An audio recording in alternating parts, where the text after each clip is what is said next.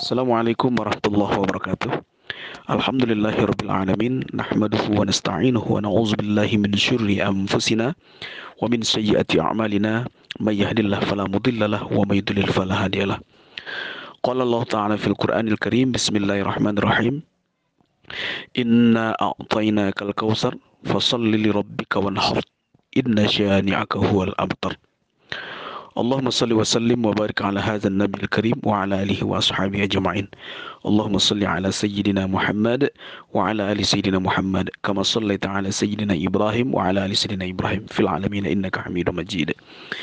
Alhamdulillahirrabbilalamin uh, Ikhwati fillah Di mana pun antunna berada Semoga Allah merahmati kita semua Semoga Allah beri kita kesehatan Kesempatan, iman uh, Yang insya Allah selalu berada di dalam hati sanubari kita semuanya.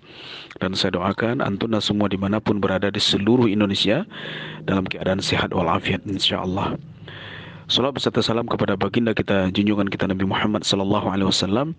Semoga Allah sampaikan salat kita agar kita mendapatkan syafaat baik di dunia maupun di akhirat kelak. Baik, ikhwati fillah. Uh, tema kita hari ini adalah berkorban sesuai sunnah atau berkorban sesuai hadis uh, apa yang dianjurkan oleh Rasulullah sallallahu alaihi wasallam. Namun ketika kita berbicara tentang kurban, kita harus tahu dulu makna kurban itu apa sih? Gitu ya. Jangan sampai kemudian kita memahami kurban itu uh, tidak sebagaimana apa yang uh, dimaksud oleh Rasulullah Shallallahu Alaihi Wasallam. Karena kata kurban itu sendiri sudah menjadi satu perkataan atau kalimat yang biasa di tengah-tengah masyarakat kita. Uh, seumpama orang berkata berkorbanlah kamu atau orang berkata saya sudah berkorban ya kan saya sudah mengorbankan jadi identiknya berkorban itu adalah sesuatu yang sudah uh, apa namanya uh, memberikan sesuatu yang luar biasa kepada orang lain atau kepada seseorang yang di luar dirinya itu berkorban ya berkorban uh, sehingga kemudian kita pantas untuk mendapatkan jasa baik dari orang lain itu maupun dari Allah Subhanahu wa taala. Nah, sekarang kita perhatikan kalau kita perhatikan sesungguhnya korban ya korban itu kan adalah uh, secara syar'i itu memang asalnya dari agama kita Islam. Tetapi kemudian itu ditarik menjadi satu perkataan am atau umum di bangsa kita menjadi satu perkataan yang umum semua agama memakai kata kalimat korban itu eh, berkorban. Kamu berkorban dong gitu ya. Nah, banyak kan yang seperti itu. Nah, tapi sebenarnya setiap hari raya yang kita peringati, itu hari raya tanggal 10 Zulhijjah itu, itulah yang disebut dengan Idul Adha. Ya, Idul Adha itu adalah Idul Nahari atau Idul Kurban. Nah ini yang harus kita pahami nih. Jadi makosidus syariah atau sejarahnya maksud syariah kurban itu Allah kemudian uh, anjurkan kepada kita adalah satu rentetan sejarah mulai sejak zaman Nabi Ibrahim alaihissalam ya bapaknya para nabi yang kemudian mensyariatkan kurban itu yang diambil oleh syariat Nabi Muhammad sallallahu alaihi wasallam itu adalah sesuatu hal yang sangat sakral gitu ya di dalam agama kita. Nah, kenapa dikatakan Idul Kurban ya atau Idul Nahari? Karena pada hari itu kaum muslimin yang mempunyai kemampuan atau kelebihan rezeki itu dianjurkan gitu. Dianjurkan, disunnahkan untuk menyembelih ternak berupa kambing, sapi, unta ya. Dengan niat apa? Dengan niat bertakarrub, mendekatkan diri kepada Allah Subhanahu wa taala. Beribadah kepada Allah Subhanahu wa taala. Nah, kalau kita perhatikan sejarah kurban, ini tidak luput dari peristiwa Nabi Ibrahim alaihissalam yang diperintahkan oleh Allah untuk berkorban. Nah, karena sebenarnya kurban, inti daripada kurban itu Allah melihat. Allah ingin melihat hambanya. Seberapa jauh hambanya itu mendekatkan diri kepadanya. Seberapa jauh pengorbanan seorang hamba kepada Allah. Yang kemudian Allah akhirnya melihat, oh iya, ternyata hambaku telah berkorban untukku. Dan aku pantas membalas korbannya. Nah, seperti itu. Jadi Allah melihat, menguji keimanan seseorang dengan berkorban. Memang betul. Memang betul. Ketika Nabi ketika Nabi Ibrahim alaihissalam diuji oleh Allah, ya, Nabi Ibrahim adalah kekasih Allah, Khalilullah kekasih Allah. Nah, sehingga kemudian Allah menguji Nabi Ibrahim seberapa hebat kecintaan Nabi Ibrahim alaihissalam kepada Allah Subhanahu wa taala. Ketika kemudian Nabi Ibrahim alaihissalam tidak memiliki keturunan, sudah puluhan tahun lamanya Nabi Ibrahim menunggu seorang anak. Bayangkan, ketika Allah memberi mengkurniai Nabi Ibrahim alaihissalam seorang anak yang bernama Ismail alaihissalam, Tiba-tiba kemudian Allah meminta anak itu untuk dikorbankan, disembelih. Coba bayangkan. Andai kata itu terjadi kepada kita, ya, terjadi kepada kita, wallahu alam, rasanya sulit sekali untuk menerima kenyataan seperti itu. Tiba-tiba kemudian Allah meminta anak itu untuk dikorbankan kepada Allah. Ya. Apa yang terjadi dengan Nabi Ibrahim? Nabi Ibrahim alaihissalam tidak ada bantahan, tidak ada. Sami'na wa ata'na, lakukan. Ya, Nabi Ibrahim mendengar dan melakukan perintah yang yang yang disuruh oleh Allah Subhanahu wa taala. Ya, itulah kemudian terjadi peristiwa penyembelihan Nabi Ismail alaihissalam oleh Nabi Ibrahim.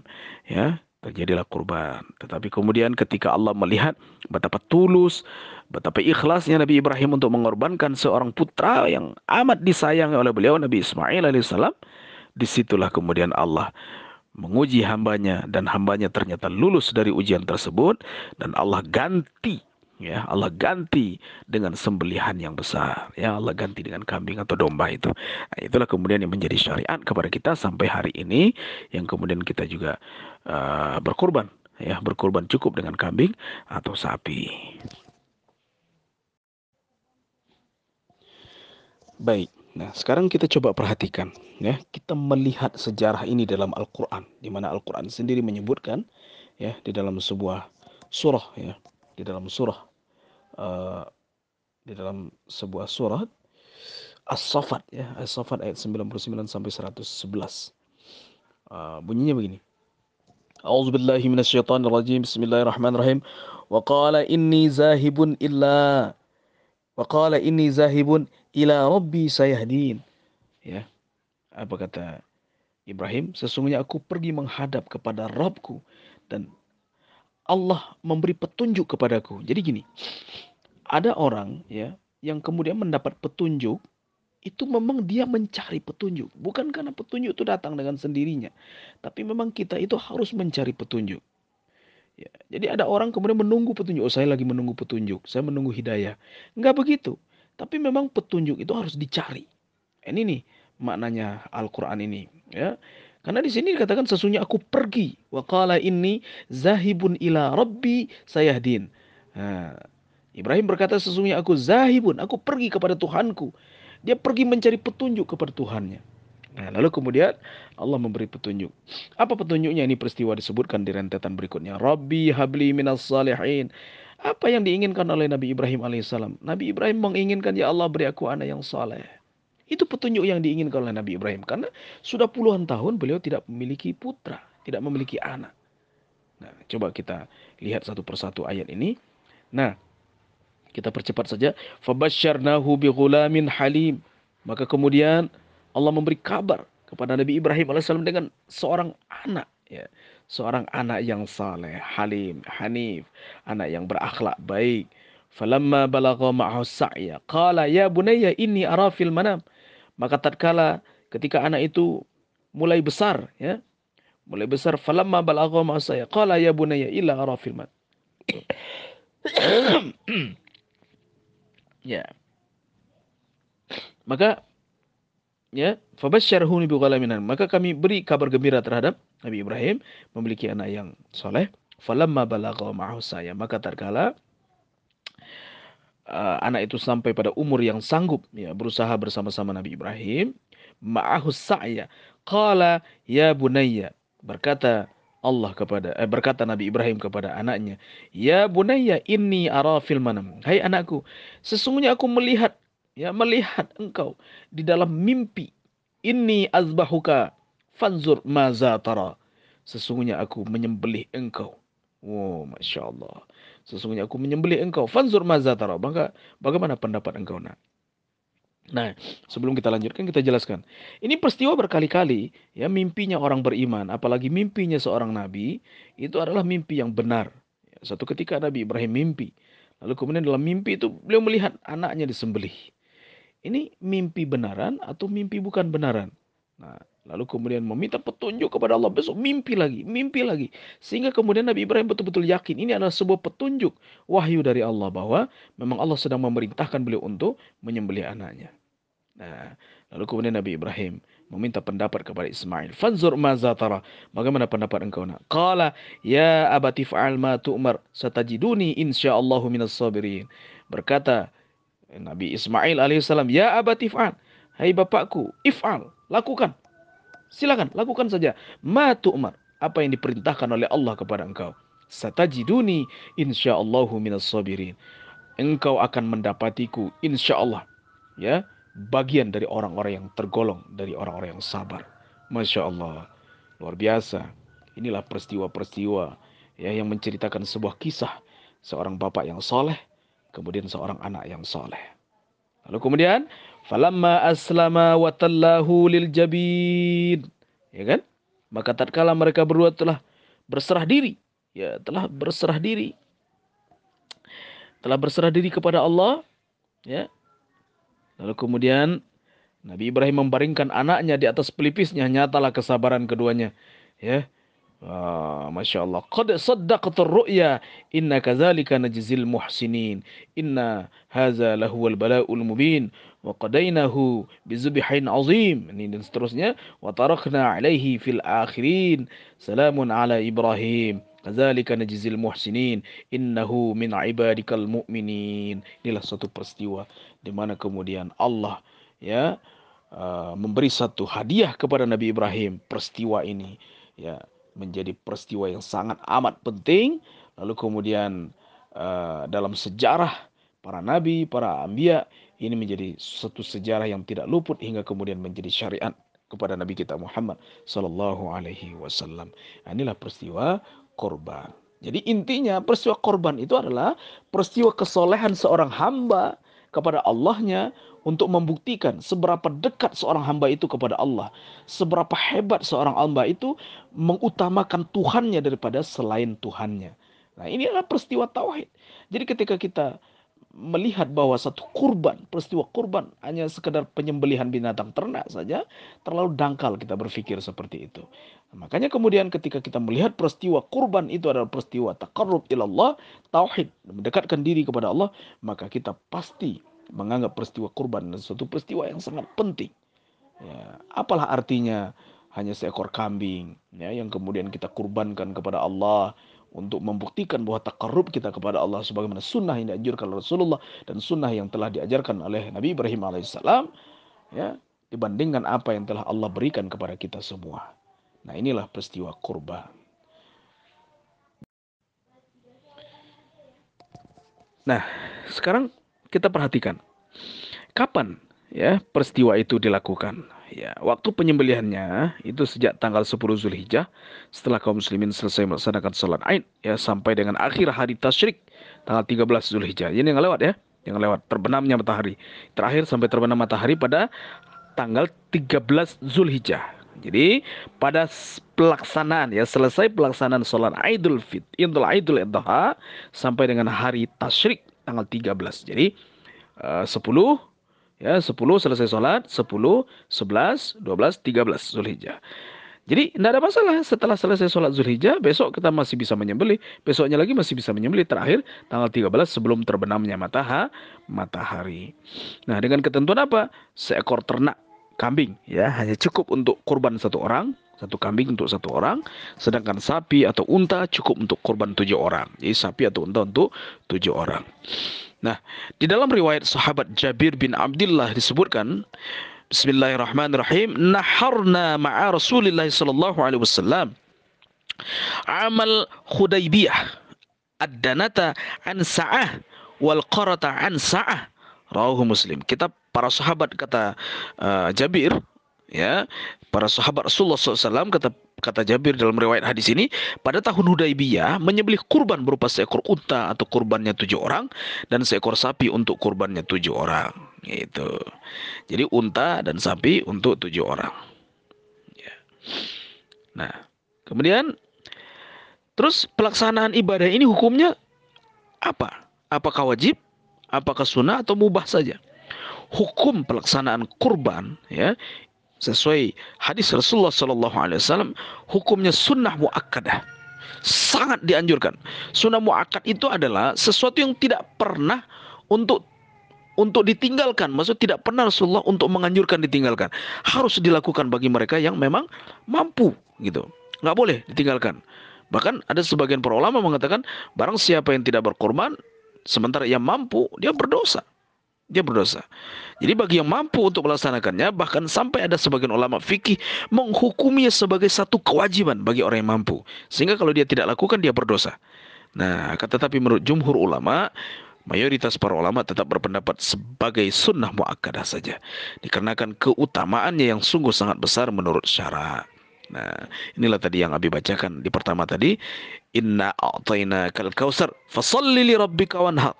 Jadi, apabila kalian telah diberikan nikmat oleh Allah, nikmat yang besar, maka salatlah. Ya, setelah salat, salat menyembah Allah wanhar, maka berkorbanlah, maka ber, menyembelihlah, menyembelih bin, sembelih binatang ternak. Dirikan salat karena Tuhanmu dan berkorbanlah. Nah, dalam sebuah hadis riwayat dari Imam Tirmizi disebutkan pula annahu alaihi salatu wassalam qala amartun nahar wa huwa sunnah lakum. Ya. Amartun nahra wa huwa sunnah lakum. Rasulullah SAW bersabda, aku diperintahkan untuk berkorban kata Rasulullah dan berkorban bagi kalian adalah sun sunnah. Maka ibadah kurban ini adalah bertujuan untuk mendekatkan diri kepada Allah yang pertama dengan melaksanakan penyembelihan hewan yang diketahuikan sebagai bahimatul an'am. Ya, apa itu bahimatul an'am? Unta, sapi, dan kambing. Ya, bukan dengan ayam ya, bukan dengan itik atau pitik, bukan, tetapi unta, sapi, kambing. Dengan ketentuan apa? Kalau sapi dan unta boleh untuk berkorban tujuh orang, sedangkan kambing hanya cukup untuk satu orang saja bab kurban ini istimewa sekali. Bahkan sampai-sampai Rasulullah Shallallahu Alaihi Wasallam ketika beliau berkurban, ia pernah mengatakan bahwa aku berkurban dan berniat kurban ini adalah untukku, keluargaku dan umatku. Ha, inilah luar biasanya Rasulullah. Jadi sebenarnya kita hari ini pun sampai hari kiamat besok yang insya Allah terkategorikan kepada umat Nabi Muhammad SAW, kita sudah terwakilkan Rasulullah SAW telah berkurban dulu karena Rasulullah SAW pernah berniat, ya, aku berkurban untukku, untuk keluargaku, dan untuk umatku ila yaumil kiamah. Subhanallah. Begitulah Rasulullah. Nah, mestinya kita juga begitu. Makanya cukup berkurban untuk satu orang, itu untuk satu keluarga. Ya, jadi dalam setiap keluarga cukup berkurban dengan seekor kambing.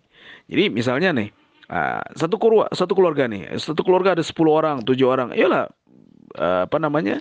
Ya Eh, bareng-bareng, gotong bareng-bareng, nyumbang berapa berapa berapa dapat satu ekor kambing cukup untuk satu satu satu keluarga.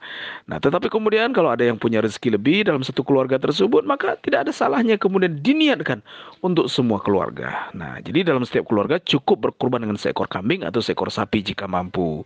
Nah, melihat kondisi ekonomi yang hari ini ya kita sekarang dalam menghadapi situasi ekonomi yang lumayan sulit, ya jika mampu melaksanakan kurban dengan seekor sapi, ya laksanakan. Karena ia lebih utama sapi itu. Akan tetapi jika hanya mampu dengan seekor kambing, ya nggak apa-apa. Cukup. Cukuplah kambing saja minimal. Ya. Nah, tapi yang terpenting adalah jangan memberatkan diri sendiri dengan memaksakan untuk berkurban dengan sapi ataupun kambing. Apalagi kemudian sampai uh, berhutang ya, berhutang ke sana kemari itu itu tidak baik ya sampai kemudian berhutang, menggadaikan barang atau segala macamnya, nggak boleh. Maka hal ini tidaklah lebih utama jika dibandingkan dengan ia memenuhi kebutuhan keluarga. Lebih baik kebutuhan keluarga dipenuhi dulu. Lalu jika ada harta lebih yang bisa dibuat untuk membeli hewan korban, maka itu lebih baik. Ya, jadi seperti itu. Baik, ikhwati fillah, demikianlah uh, sedikit yang sangat singkat tentang bagaimana kemudian kurban menurut sunnah atau hadis dari Rasulullah SAW sedikit sejarah singkat tentang Nabi Ibrahim alaihissalam Nabi Ismail alaihissalam tentang peristiwa kurban ya Lalu kemudian bagaimana berkorban, bagaimana hukum berkorban, dan dengan apa berkorban. Nah, nanti bab-bab tersendiri tentang teknis berkorban, sunnah-sunnah berkorban. Insya Allah next time, mungkin minggu depan kita bisa lanjutkan pembahasannya lebih detail. Wallahu a'lam bishawab. Demikian saja nanti pertanyaan-pertanyaan bisa dilanjutkan setelah ini. Besok Abi jawab. Assalamualaikum warahmatullahi wabarakatuh.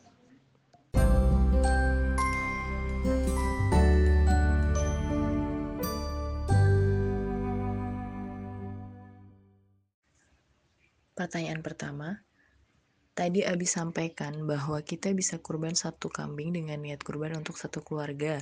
Bagaimana menyampaikan kurban tersebut pada suatu daerah, sedangkan orang biasanya jika kurban kambing hanya atas nama satu orang saja, misalnya ibunya. Jazakallah khairan Ustadz, mohon pencerahannya. Bagaimana menyampaikan kurban tersebut pada suatu daerah sedangkan orang biasanya juga kurban kambing hanya atas nama satu orang saja, misal nama ibunya. Nah, ini cukup dengan niat saja ya. Nggak perlu dengan harus menyampaikan secara lafaz kepada panitia kurban nggak perlu. Ya kalau sekiranya memang di situ uh, aneh dengan uh, berkorban satu keluarga satu kambing nggak perlu disampaikan. Itu cukup dengan niat saja. Insya Allah dengan niat itu sudah menjadi satu ketentuan syariat yang sudah sampai ya yang sudah sampai niatnya kepada Allah insya Allah Allah Pertanyaan kedua, Assalamualaikum Abi, izin bertanya, bolehkah daging kurban dijual kembali? Misal, pertama seorang penjual bakso dapat daging kurban, lalu daging tersebut diolah menjadi bakso kemudian dijual. Atau kedua, seseorang fakir, dia mendapat daging kurban sebanyak 2 kg, kemudian dijual yang 1 kilogramnya untuk membeli sembako. Dari dua kasus tersebut, bolehkah keduanya dilakukan?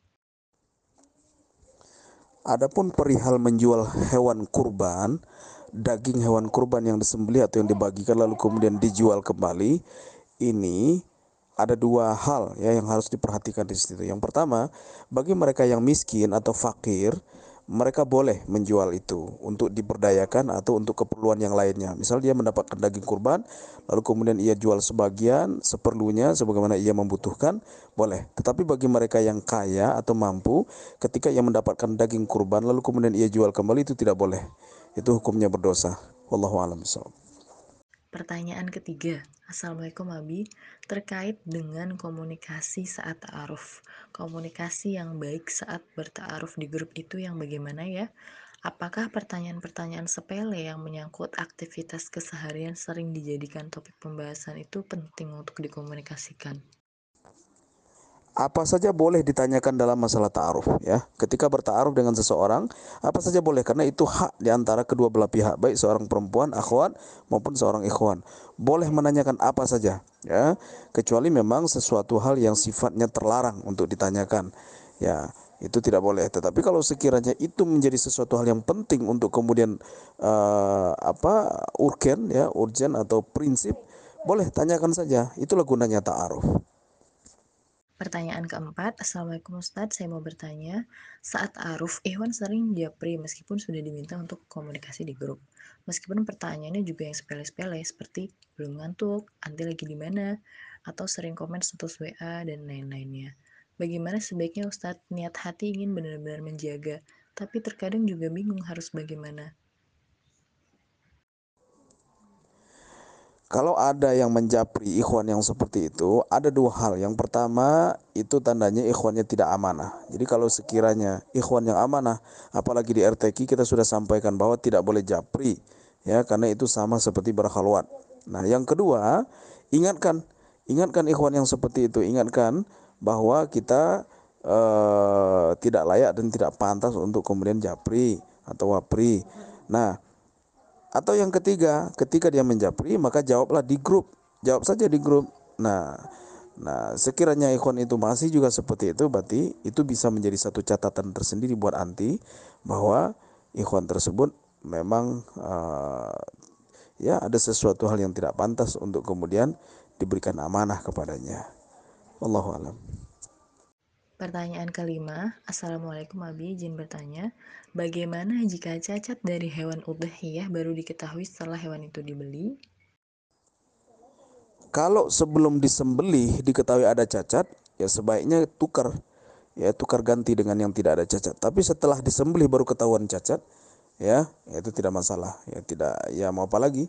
Maafu anhu, ya maafu anhu. Tapi sebelum disembelih hewan kurbannya, lalu kemudian diketahui ternyata ada cacat, Walaupun sudah dibeli, ya kembalikan tukar. Tukar kembali bahwa hewan itu cacat dan tidak layak untuk dikorbankan. Pertanyaan keenam, Assalamualaikum Abi, izin bertanya.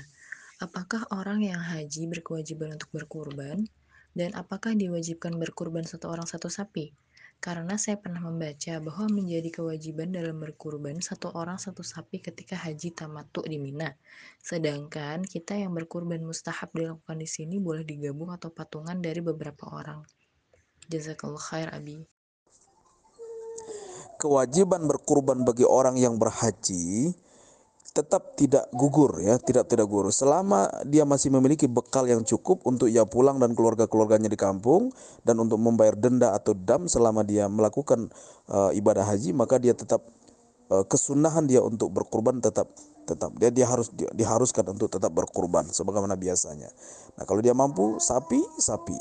Ya, kalau dia mampu unta, unta. Kalau dia mampu uh, kambing, kambing. Ketentuannya sama, tidak ada yang berubah ya, tidak ada yang berubah. Kenapa? Karena Rasulullah SAW pernah berkurban sapi untuk istri-istri beliau pada saat haji, haji wada.